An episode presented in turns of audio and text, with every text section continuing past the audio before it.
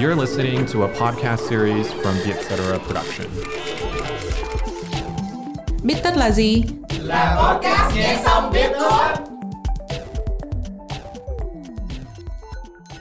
Bích tất tâm lý là nơi chúng mình biến những nghiên cứu hắc não thành kiến thức dễ tiêu. Bích tất tâm lý được dẫn dắt bởi Trân Lê và Hiền Lê, editor chuyên mục cuộc sống tại Vietcetera. Trân ơi, em bảo chị nên chọn ảnh một mình hay là ảnh nhóm để đăng lên Tinder nhỉ? Tại vì ảnh một mình thì chị nhìn tấm nào mình cũng khớp, còn ảnh nhóm thì sợ không biết người ta có nhìn ra mình không. Em nghĩ là ảnh nhóm đi chị ơi.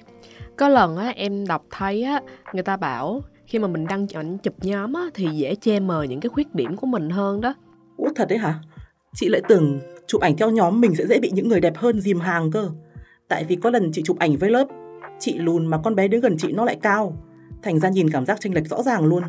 Nếu mà chị chỉ nhìn vào hai người thì sẽ thấy vậy Chứ nếu nhìn tổng thể ảnh của cả lớp á Hoặc là cả nhóm thì sẽ thấy đẹp đều á chị Cái này trong tâm lý học người ta gọi là hiệu ứng đội cổ vũ Cheerleader effect đó chị theo đó thì ở trong một đội cổ vũ á, các thành viên sẽ xinh đẹp và cuốn hút hơn khi được dung hòa bởi đồng đội.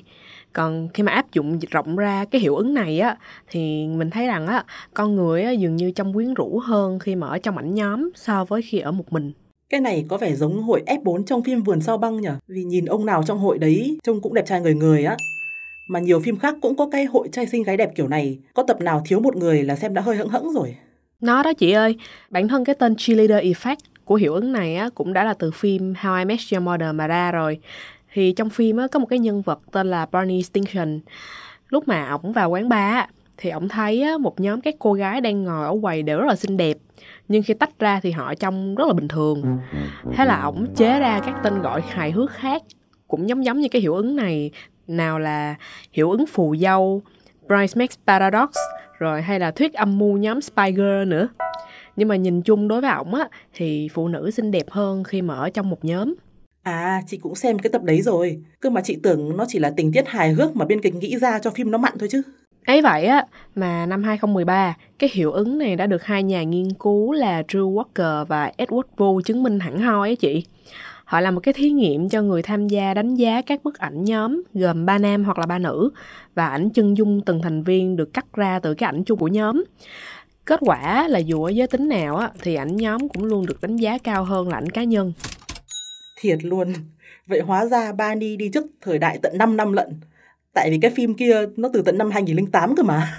Và theo hai nhà nghiên cứu trên á, thì hiệu ứng đội cổ vũ là kết quả của ảo ảnh thị giác đó chị. Khi mà mình quan sát với một đám đông, thì hệ thống thị giác sẽ tự góp nhặt những cái đặc điểm đại diện toàn thể. Nghĩa là thị giác của mình sẽ lấy trung bình cộng các đặc điểm này, rồi quy hết về một phiên bản duy nhất và tự bình thường hóa những cái khuyết điểm riêng lẻ của từng khuôn mặt. Vậy nghĩa là ai nhan sắc bình thường mà đứng giữa những khuôn mặt khả ái là sẽ được thơm lây luôn đó hả? Vì là theo cơ chế trung bình cộng kia thì những khuyết điểm trên mặt mình sẽ được những ưu điểm của người khác nó bù trừ hết rồi. Dạ đúng rồi chị, cái này được gọi là cơ chế top-down processing đó chị. Nghĩa là não mình sẽ xử lý thông tin dựa trên ngữ cảnh, giả định và kiến thức sẵn có thay vì soi vào từng cái chi tiết cụ thể. Hình như chị có nghe về cơ chế này rồi. Có một cái ảo ảnh gọi là ảo ảnh Ebbinghaus mà chị nhớ là người ta vẽ hai cái châm cỡ trung bình. Sau đó quanh cái chấm thứ nhất thì vẽ toàn hình tròn to, còn quanh cái chấm thứ hai lại vẽ toàn hình tròn nhỏ. Nhìn vô á thì tưởng cái thứ nhất bé và cái thứ hai to. Nhưng mà thực tế là hai cái chấm này bằng nhau. Như vậy là dữ kiện toàn cảnh có thể bóp méo nhận thức của mình luôn á. Bên cạnh đó thì em thấy á, thiên kiến xã hội cũng có ảnh hưởng đến cách mà mình nhìn một nhóm đó chị. Mình dễ nhìn gộp mọi thứ theo các phạm trù như là tuổi tác, giới tính hay là chủng tộc. Ví dụ nhìn một bức ảnh nữ sinh chụp chung á thì não sẽ nhanh chóng gom các thông tin đây là nhóm nữ, người Việt đều mặc áo dài trắng chẳng hạn. Còn những cái khác biệt nhỏ hơn như là ai có má lúm, ai có nốt ruồi hay là ai có hình xăm thì não không có để ý. Nếu mà vậy thì chụp ảnh nhóm mà chị quên là áo cho phẳng chắc cũng chả ai để ý đâu nhỉ? Cái này thì em không biết đâu nha Nhưng mà nếu áo của chị và mọi người chụp cùng trong tương đồng nhau Thì chị ăn gian được khoản này một chút á nhưng điều này cũng thể hiện sự thiên vị của nhãn quan đối với nhóm đa số mà bỏ qua nhóm thiểu số. Chẳng hạn bức ảnh chụp 10 người mà chỉ có 3 người da màu, còn lại là người da trắng, thì mắt của ta rất là dễ lấy da trắng làm đại diện đó chị. À, cái này là có minh chứng sống luôn nè. Là cái bức ảnh viral chụp các thực tập sinh ở Nhà Trắng năm 2018. Trong bức hình đó có 24 thực tập sinh, mà chỉ có 4 người là da màu thôi, còn lại đều là da trắng. Chắc vì vậy mà chính quyền cựu Tổng thống Trump bị chỉ trích là thiếu đa dạng trong chính sách tuyển dụng khi đó đó. Mà hình như số lượng người trong nhóm cũng không ảnh hưởng đến hiệu ứng đội cổ vũ chị ơi. Tại vì theo Walker và Vu Kiểm Chứng thì dù đó là nhóm 4, 9 hay là mười mấy người thì cũng đều tôn lên cái sự quyến rũ của mình. Và dù là nhìn trên hình hay gặp mặt trực tiếp á, thì việc đứng trong một nhóm vẫn giúp mình giấu khuyết điểm tốt hơn á chị. Vậy thì đúng là chị nên chọn hình nhóm đăng lên Tinder nhỉ? Chỉ cần lấy mấy tấm hình chụp với bạn bè sao cho che khuyết điểm của bản thân thì cũng không ai để ý. Đúng rồi chị, mình chụp cùng bạn bè thì mình trông cũng tự nhiên và hạnh phúc hơn khi mà mình chụp một mình nữa.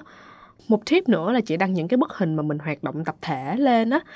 Vừa áp dụng được hiệu ứng đội cổ vũ, vừa cho người ta thấy mình là người năng nổ hoạt bát hơn là chỉ chăm chăm vào cái vẻ bề ngoài ấy chị. À, nói đến áp dụng thì chị nhận ra mấy nhóm nhạc Hàn Quốc ứng dụng cực kỳ tốt cái hiệu ứng này luôn. Nhìn nhóm nhạc nào mình cũng cảm giác là đẹp đồng đều và không hề có lỗ hổng về mặt visual đâu á. Như lúc mà chị nhìn ảnh SNSD thấy ai cũng cao giáo chân dài. Mãi về sau chị mới biết hóa ra Sunny cao có 1m55 thôi à. Cơ mà chụp cạnh các chị còn lại thì nhìn không ra luôn. Dạ đúng rồi đó chị. Có thể vài chi tiết khác nhưng mà nhìn tổng thể thì vẫn rất là hài hòa. Cái này á, là phải cảm ơn stylist và producer của họ nữa nè. Chăm chút từng ly từng tí để họ có sự đồng nhất về trang phục, ngoại hình và concept chủ đạo.